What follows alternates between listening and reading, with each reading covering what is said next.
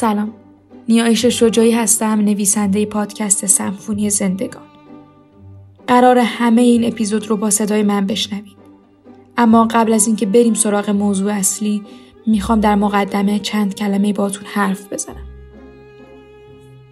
دوست دارم دعوتتون کنم به انجام یک کار اجتماعی و فرهنگی که تک تکتون می‌تونید انجامش بدید. البته حتما تا به حال همین کار رو کردیم اما خب شاید یادآوری من باعث بشه نسبت به افراد بیشتر این لطف رو روا کنید. اول از خودم میگم. یادم چند ماه پیش برای اولین بار به مادر بزرگم یاد دادم چطور مثل من به پادکست گوش بده.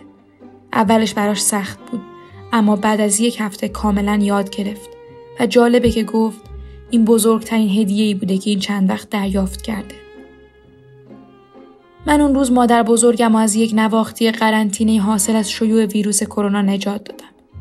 پس ازتون می‌خوام اگر کسانی رو اطرافتون دارید که هنوز با دنیای پادکست آشنا نیستن کمکشون کنید. اون فرد یا افراد می‌تونن مادر بزرگ پدر بزرگاتون باشن یا پدر و مادراتون یا دوستاتون یا حتی یه فرد کمبینا و نابینا در پیرامونتون. شما با این کار هم به لحظات زندگی اونها رنگ تازه‌ای بخشیدین و هم سفیری شدین برای انتقال حجم زیادی از اطلاعاتی که هر روزه از طریق پادکسترها جمعآوری و ارائه میشه. حالا وقتشه که از این مقدمه عبور کنیم و بریم سراغ بانو ایران درودی. نقاش برجسته ایرانی که شهرتی جهانی دارن. اما متاسفانه در کشور خودمون ایران خیلی ها ایشون رو اونطور که باید و شاید نمی‌شناسن.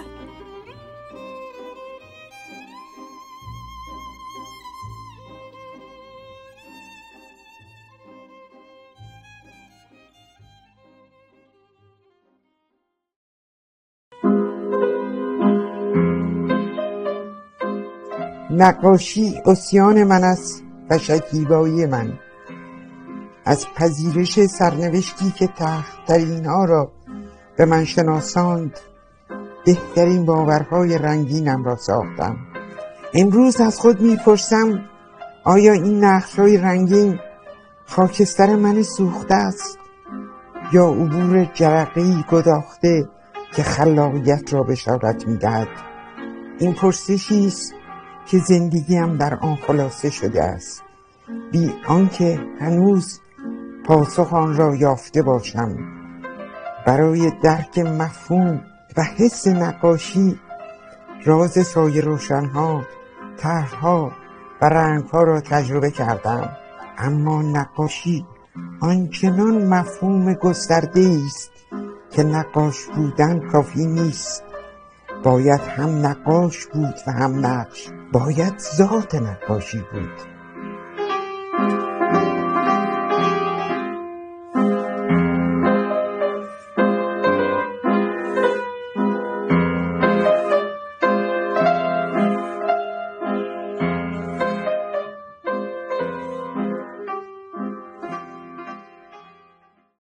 نیایش شجاعی هستم و در این قسمت براتون از بانو ایران درودی میگم. ایران درودی در 11 شهریور ماه سال 1315 در شهر مشهد متولد شد.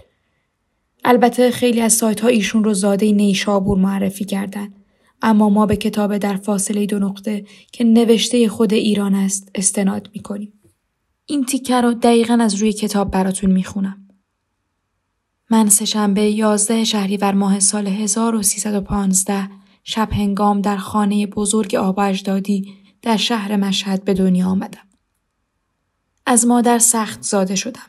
قابلی که به مدت 48 ساعت درگیر این تولد کند و دردناک شده بود آنچنان از جان خودش مایه گذاشت و عرق ریخت که دچار سینه پهلوی شدیدی شد و چند روز بعد از تولد من چشم از جهان فرو بست. در ادامه ایران درودی از خانواده پدری و مادریش میگه. خانواده پدری او نسل در نسل از بازرگانان صاحب نام خراسان بودند و خانواده مادری از بازرگانان قفقاز که در اوایل انقلاب روسیه به ایران مهاجرت کرده بودند و در همسایگی هم زندگی می کردن. و همین موجب وصلت این دو خانواده شد. به گفته ایران درودی خانواده مادریش پایبند اصول سنتی و رسم و رسوم قدیم ایرانی بودند و خانواده پدریش فرنگی معاب. خانواده مادری عیاد و سوگواری های اسلامی رو با تشریفات کامل برگزار می‌کردن و خانواده پدری جشنها و اعیاد مسیحی. ایران درودی با اینکه در خانواده نسبتا مرفه و از طبقات بالای اجتماعی متولد شد اما در کودکی سختی های بسیاری به خود دید. آری من دومین دختر خانواده با چهره‌ای که به تعریف دیگران بهره چندانی از زیبایی نداشت و با چشمانی که مسیر نگاهش را نمی‌شد تعقیب کرد به دنیا آمدم. نامادری پدر با دیدن نوزاد به مادرم گفته بود برای زاییدن این دختر لوچ و زشت چرا اینقدر درد؟ این قضاوت تند از چهره نوزادی که یک ساعت بیشتر از عمرش نگذشته بود برای همیشه در حافظه خانواده نقش بست. دنیای کودکی هم دارای فضای خاکستری و حسی از غم تو هم با اسیان بود. دنیای قضاوت ها و شماتت ها را نمی شناختم. ولی غم مادر را از شنیدن جملاتی که نام من در لابلای آنها شنیده می‌شد از صورتش میخواندم حسی از گناه سراسر وجودم را فرا می گرفت. در جایی به دلیل گناهکار بودم. شاید که گناه هم در موجودیتم بود. موجودیتی که چوبی بود بر سر مادر. پدر تعادل و امنیت را در من ایجاد می کرد و مادر اسیان را. اسیان در برابر کسانی که اشکای او را سرازیر می کردند و او همیشه مظلوم قرار می گرفت. متوجه برخورد فامیل با خودم می شدم چون مادرم رو می‌خواستن اذیت کنن می‌گفتن ایران زشته. حالا عکسای بچگی من از زشتم که نیستم هیچی بچه با نمک میره با باهوش خستش بغل گرفته. بیگناه. چقدر این قضاوت ها هول کرد برای بچه. توی حاجی خواهی که منو میمون صدا می‌کرد که بدونه چیزایی که تو بچگی ریشه پیدا می‌کنن هرگز آدم به درک نمی‌کنن چیزایی که تو بچگی ریشه پیدا می‌کنن هرگز آدم به درک نمی‌کنن پدر ایران در هامبورگ یک تجارت خانه داشت و معمولا بین ایران و اروپا در رفت آمد بود. روزی روزگاری که پدر خارج از ایران بود و مادر دو دخترش را سوار بر کشتی کرد تا به پدر خانواده بپیوندن ایران در طول مسیر دچار بیماری سختی شد. تا آنجا که ناخدای کشتی مجبور شده بود برای جلوگیری از سرایت احتمالیان به سایر مسافران از مادر بخواهد کودک رو در طول سفر در قرنطینه کشتی نگه دارد. و حتی اگر وضعش وخیمتر شد کودک را به دریا بیاندازد. خوشبختانه ایران درودی در قرنطینه آرام می‌گیره و دیگه زجوزاری نمی‌کنه. هنگامی که به آلمان می‌رسم فورا به بیمارستان منتقل میشه و تحت درمانی طولانی قرار می‌گیره. به این ترتیب آنها زندگی آرامی را در شهر هامبورگ شروع می کنند تا اینکه جنگ جهانی دوم آغاز میشه و آژیرهای خطر به صدا در میان.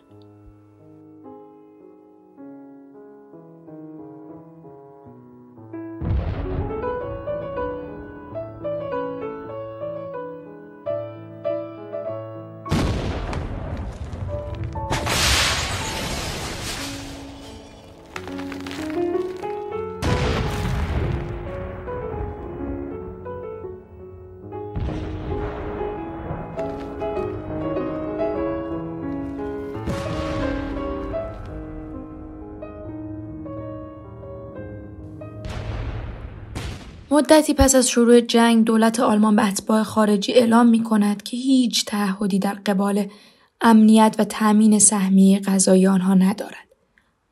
و پس از انتشار این خبر پدر در کمتر از یک ساعت تصمیم می گیرد که به ایران بازگردند.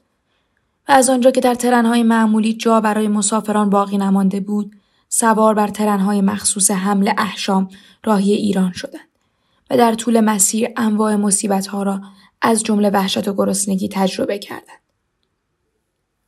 به طوری که ایران درودی معتقد است زخمها و آسیبها و اثرات شوم آن لحظات همچنان در ذهنش باقی مانده است و بخش مهمی از زدگی اکنونش ناشی از روبرو شدن با صحنه های آتش و انفجار جنگ است. هنگامی که به خاک ایران رسیدند پدرش بر خاک بوسه زد و گفت دیگر ترکت نمی کنم وطن. خانواده درودی بعد از بازگشت به ایران از حراس اینکه مبادا دیگران بفهمند آنها به تازگی از آلمان برگشتند و به آنها تهمت جاسوسی بزنند در روستای اطراف مشهد ساکن شدند به نام شاندیز و در آنجا هم سعی می کردن با دیگران معاشرت نکنند. چرا که دو فرزند کوچک خانواده در آن زمان فارسی نمی‌دانستند و همین می توانست سوء زن دیگران را برانگیزد. این بخشی که قرار براتون بگم در کتاب در فاصله دو نقطه باغ ترس نام داره. بذارید این قسمت رو هم از زبان خود ایران درودی براتون بخونم.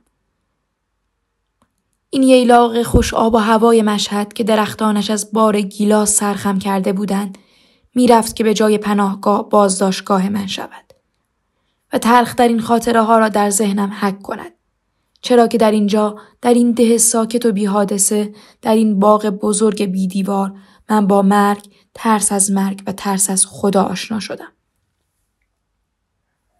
حالا ماجرای این ترس چیه؟ مثل اینکه در روستایی که خانواده درودی در آن ساکن شدند گورستانی بوده که اتفاقا خیلی خیلی هم به خونه این خانواده نزدیک بوده. و بچه ها که چندان اجازه بیرون رفتن از خانه و گشت زدن توی باغهای خوش آب و هوا را نداشتن. از پنجره مراسم خاک سپاری مردگان رو تماشا می‌کردن. و این مسئله به بخشی از روزمرهشون تبدیل شده بوده. اما ریشه آن ترس عمیقی که ایران درودی ازش حرف می‌زنه این نیست. یک روز زن باغبان آن روستا سرزده به خونشون میاد.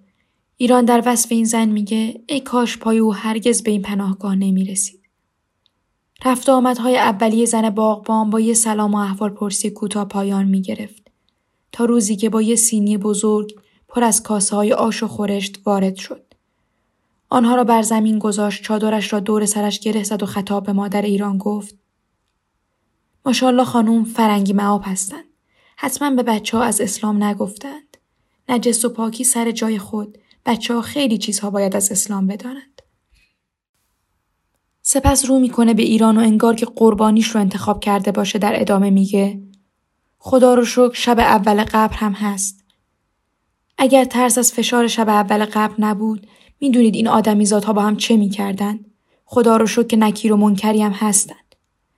اگر خانم اجازه بدن من به دختر خانم ها دعا خوندن یاد بدم تا از تاریکی نترسن و جن آزارشون نده. حرفای زن باغبان به اینجا ختم نمیشه. او هر روز پیش دخترها میومد و بذر ترس و وحشت رو در قلبهای کوچکشون میکاشت. وای که این زن باغبان با این دو گوش بینوای من چه که نکرد و هر بار به شدت عمل و تأثیر کلامش با اشاراتی به روز قیامت و سوختن انسانها در آتش جهنم میافزود. دیگر می‌دانستم که این مردگان مظلوم در این گودالهای تنگ و تاریک آرام نخواهند گرفت و شب برایشان برنامه های هولناکی در نظر گرفته شده. این تصاویر مخوف برای همیشه در اعماق روح کودکانم جای گرفتند و امروز پس از گذشت سالها منظره گورستان و چشمان سیاه زن باغبان را همچون یک کابوس خوفناک می‌بینم که چشم در چشم من دوخته تا تأثیر کلامش را در برق چشمان پرحراس من ببیند و به ثوابی که می‌کند مطمئن شود. هنوز از تنها خوابیدن در اتاق تاریک می ترسم و تاریکی برایم از بزرگترین شکنجه هاست. ترس و دلهوره آنچنان در وجودم جاری شد و به تمام زوایای روحم رخنه کرد که دیگر هرگز نتوانستم از آن جدا شوم. ماجرای باغ ترس بخش قابل توجهی از کتاب رو به خودش اختصاص داده. ما هم سعی کردیم به راحتی از کنارش نگذریم و تا جایی که حوصله مخاطب یاری می‌کنه به این بخش پرداختیم. چرا که احتمالا خیلی از شمایی که همین الان ماجرای باغ ترس رو شنیدید با فردی مشابه زن باغبان در زندگیتون روبرو شدید. حتی موقع شنیدن این بخش اون فرد رو از خاطرتون گذروندین. کسی که یک روز وارد زندگیتون شد و تصوراتتون راجع به خدا و مرگ و قیامت رو به هم زد. او خدای ترسناک و سختگیر رو جانشین خدای مهربان کودکیاتون کرد. شما که دم از دین و ایمان امام حسین می‌زنین اینجوری هستی اهل بیتتون گفتن روز مردم رو شب کنین ریشه شما ریشه مردم رو سوزونده برو آقا برو مرا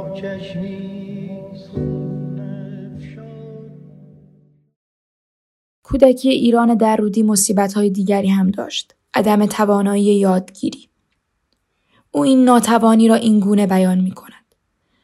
عدم تواناییم در فراگیری مصیبت کودکیم بود که در نخستین روزهای ورود به کودکستان بروز کرد و سبب خنده و تمسخر همکلاسیا شد.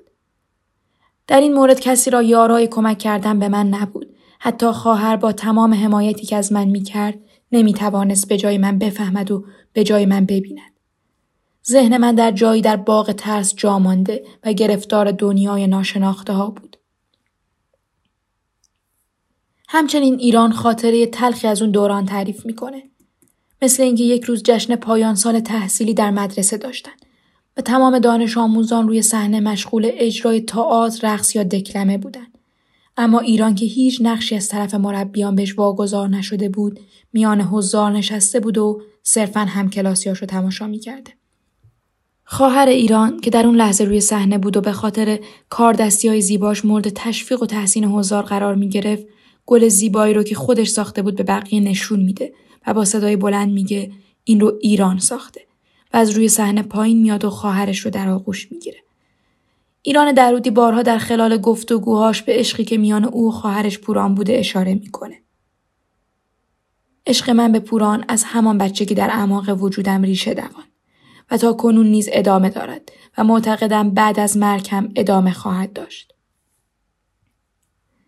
البته ناگفته نمونه که خانم پوران درودی هم یکی از برترین طراحان مد در زمان خودشون بودن و لباس مراسم تاجگذاری فرح دیبا رو هم ایشون طراحی کرده بودن. برگردیم به مصیبت های دوران کودکی ایران.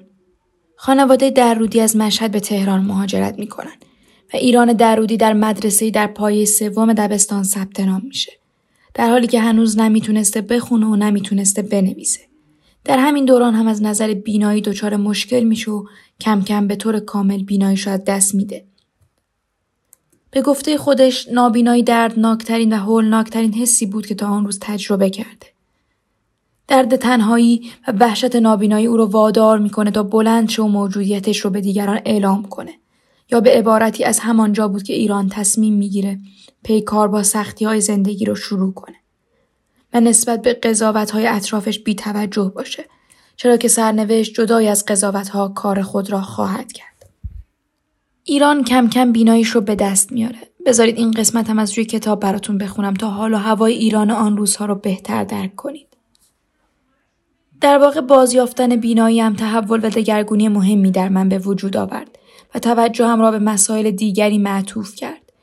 گویی به یک بار از کابوسی بیدار شدم و برای نخستین بار فضای اطرافم را نگریستم. گرد و غبار خاطرات تلخ به کنار رفتند و جهان با تمام جلوه هایش در عرصه نگاهم پدیدار شد. در این مرحله حس قطع شناسی از محبت دیدن به نگاهم افسوده شد که هرگز آن را ترک نکرد. شیفته و مجذوب دوباره نگریستن شدم و سپس آموختن رو آغاز کردم. بعضی از اتفاقات زندگی آدم رو به دو نیمه تقسیم می‌کنن. قبل و بعد از اون اتفاق. نابینایی و سپس بینا شدن برای ایران درودی همان اتفاق بود. او از آن پس دیگر در یادگیری به مشکل نخورد و نگاه تازه‌ای که نسبت به زندگی به دست آورده بود از او موجودی را ساخت که اکنون هست. چقدر شما محبوب هستید؟ شوخیش میاد یه بچه که دیگران فکر می‌کردن عقب مونده است. به این جایگاه رسیده. ببینید اینا نتیجه زخم است که من تو زندگی دیدم. انسان ها نباید از بیمهری سرخورده بشن. باید اول خودشون رو پر از مهر کنن. نگاهشون رو به زندگی تغییر بدن. از اشتباه های انسان ها چشم پوشی کنن. اشتباه اصل اجتناب ناپذیر زندگیش. ولی سعی می‌کنم که اشتباه همو بپذیرم و سعی کنم دیگه اشتباه نکنم. ولی یک کاری رو حتما نمی کنم من هرگز خودم سرزنش نمی کنم که چرا اشتباه کردم. چون نیروهای انسان میاره پایین. با خودم خیلی مهربونم. حالا می‌رسیم به نخستین طراحی ایران درودی. و اینکه اصلا این استعداد از کجا شروع شد. دوران مدرسه و عدم یادگیری و نابینایی رو فعلا فراموش کنید. چند سال به عقب برمیگردیم و می‌رسیم به پنج سالگی ایران و ماجرای نخستین طراحی که اتفاقا ماجرای جالبیه. در اون دوران مثل امروز نبوده که هر خونه یا حتی هر اتاق یک حمام شخصی داشته باشه و معمولا استفاده از حمام عمومی مرسوم بوده. در خانواده درودی هم همینطور. یه حمام خانوادگی در انتهای باغ داشتن که هفته یه بار روشنش می‌کردن و همه زنهای خانواده با دخترهاشون دست جمعی به حمام می‌رفتن. مراسم حمام رفتن هم تشریفات مفصلی داشت و همه از چند روز قبل شربت و بسات تنقلات و بخچه حمام رو آماده می‌کردن. یکی از این روزها وقتی ایران از حمام بیرون میاد کاغذ و قلم بر و افراد حاضر در این مراسم باشکوه رو در حال استهمام کردن طراحی می‌کنه و چهره ها هم کاملا مشخص و واضح. مادر وقتی این طراحی رو می‌بینه بسیار خشمگین میشه و برای اولین بار کتک مفصلی به ایران می‌زنه. ایران هم که از خشم مادرش دچار حیرت شده بود با خودش فکر می‌کرده مگر چه گناهی مرتکب شدم مگر دختر عموی اوریان با دختر عموی پوشیده چه فرقی دارد خلاصه مدرک جرم که همون کاغذ نقاشی بود توسط مادر نابود میشه و ایران تا سالها بعد دیگه سراغ نقاشی نمیره اما بالاخره بعد از ماجرای نابینایی و بینایی مجدد بین صداد برمیگرده. روزی تابلوی رنگ روغنش رو از کارگاه به منزل میاره و در راهروی خونه می‌ذاره. پدر که همیشه میل عجیبی به جمعآوری آثار نفیس نقاشی داشته نگاهی به این تابلو میندازه و میگه این تابلو کار هر که باشه به صد تومان می‌خرم. کار بدی نیست. ایران ذوق زده نزد پدر میره و می‌پرسه پدر به نظر شما این کار میارزد؟ پدر به مهربانی پاسخ میده ارزش ها رو با قیمت ها اشتباه نکن اما میشه برای ادامه نقاشی تو فکری کرد ایران نقاشی رو ادامه میده. چندی بعد از طرف دبیرستان انوشیروان دادگر او را برای سال نو به کاخ مرمر می‌برند. تا تصویری از چهره شاه را که او نقاشی کرده بود به عنوان هدیه دبیرستان به شاه اهدا کنه. ایران درباره این دیدار در کتابش نوشته شاه مدتی در مقابل تابلو ایستاد و از وزیری که با او راه می‌رفت درباره مدارس حرفه هنری ایران پرسش هایی کرد. من هم بدون توجه به گفتگوها شعاری را که از پیش آماده کرده بودم با صدای بلند ادا کردم. چو ایران نباشد تن من مباد و شاه سکه درشتی به دستم داد. ایران از آن پس هرگاه در کلاس تاریخ درس جواب می‌داد صحبتش را با جمله چو ایران نباشد تن من مباد آغاز می‌کرد و در میان هم کلاسی هایش لقب ایران هخامنشی را گرفت.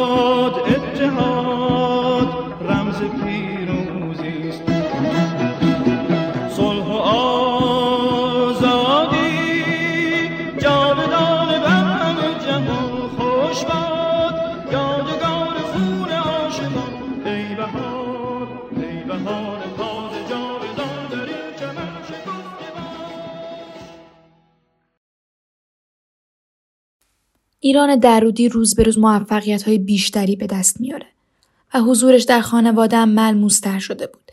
مقالاتش در سالنامه دبیرستان به چاپ می رسید و تلاش می کرد به تلافی آن سالهای خاموشی تا حد توان مطالعه کنه. پدر هم مثل همیشه راهنمایش بود. اسامی کتاب ها و نویسندگان رو در اختیارش میگذاشت و او را از نصیحت های خود بهره مند می کرد. اولین درس اخلاقش هم این بود. آزادمنشی و احترام به عقاید دیگران. ایران بارها در میان مصاحبه و نوشتهاش به حضور پررنگ پدر در زندگی اشاره کرده و او را معمور خانه خوشبختیشان مینامد و گفته در آن زمان گویی پندار نیک، گفتار نیک و کردار نیک مفاهیمش را در منزل ما به دست آورده بود.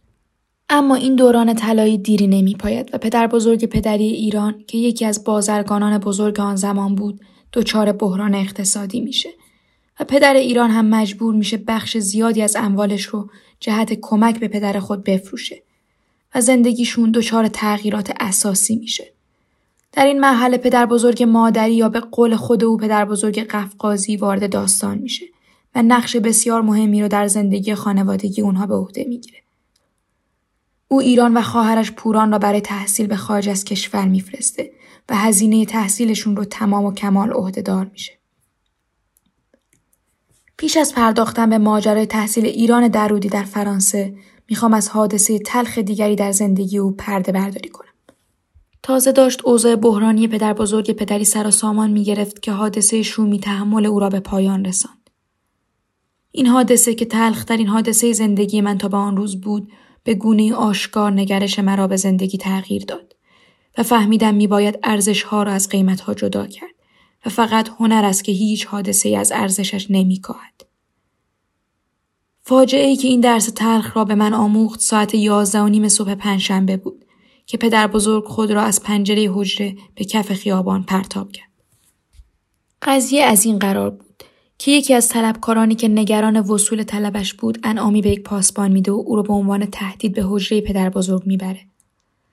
هنوز سخنی به میان نیامده بود که بازرگان خسته از روزگار و مستحسن به طرف پنجره میره و فریاد می‌زنه ایوه الناس شاهد باشید که این انسانها با من چه کردند و خود را از پنجره پرتاب می‌کنه. در آن فضای متوحش و حراسان کسی فریاد می‌زنه دو ساعت منتظر ملاقات با ایشان بودم. می‌خواستم تمام محصول پنبه را یک جا بخرم. افسوس آن روز پاسبانی که اسرائیل پدر بزرگ بود لحظه زودتر از خریدار پنبه در آستانه در ظاهر شد. پدر بزرگ که یکی از قهرمانان ذهنم بود و همیشه می‌گفت فقط دیوانه ها خودکشی می کنند حالا با خودکشی به زندگیش پایان داده بود. بعد از خاک سپاری پدر بزرگ اموال او یکی پس از دیگری به فروش رفتند و ثروت او جوابگوی بدهیایش شد.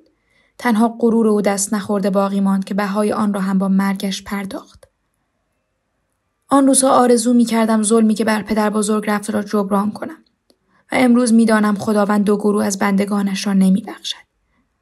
آنان که ظلم می کنند و آنان که ظلم را میپذیرند. اما اگر شرایط زندگی مجبورم سازد که در یکی از این دو گروه قرار بگیرم گروه دوم را برخواهم گزید. و من امروز مرهمی جز عشق که ذات درد است برای زخمهای زندگی نمی شناسم. چه شگفت است عشق که هم زخم است و هم مرهم. از فرودگاه مشهد می اومدم. برای مادر سبت چشمم از مشهد نون نخوشی خریده بودم. وقتی رسیدم به قسمت بازرسی دختر جوانی به بهانه بازرسی نمی‌دونم چرا این نون خوشی ها رو له کرد. یک دفعه با صدای بلند گفتم دختر جوان نفرینت می‌کنم. نفرینت می‌کنم که لاهی عاشق بشی. شاید مهربون شی. و چشمات از عشق بگریم نمیشه که تو با چشمای سیاه به این قشنگی اینقدر نامهربانی بعد که خیلی یکی خورد. با تعجب من نگاه کرد تو فرودگاه کسی نفرین کنه که الهی عاشق گفت شیرنیا رو نبردیم گفتم نه نه نه نه. باشه همینجا بریزیمشون دور. من قیس ها رو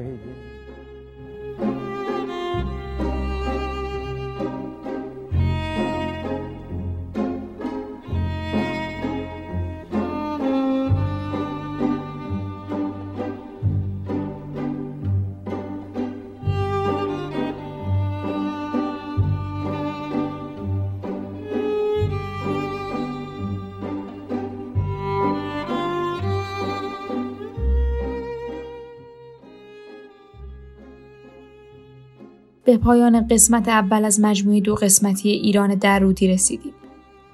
در قسمت آینده قرار از کودکی و نوجوانی و فاصله بگیریم و درباره دوران دانشجوی ایران براتون بگیم. از نقاشی های معروفش، از شعری که شاملو در وصف او سروده، از ازدواجش با پرویز مقدسی، دیدارش با سالوادور دالی و خیلی چیزهای دیگه. پس برای انتشار قسمت بعد منتظر بمونید. در آخر هم تشکر می کنم از دوست خوبمون سعیده سفار که در تهیه این پادکست یاریمون می‌کنه. حرفی نمیمونه. بهمن ماه سال 1399 سمفونی زندگان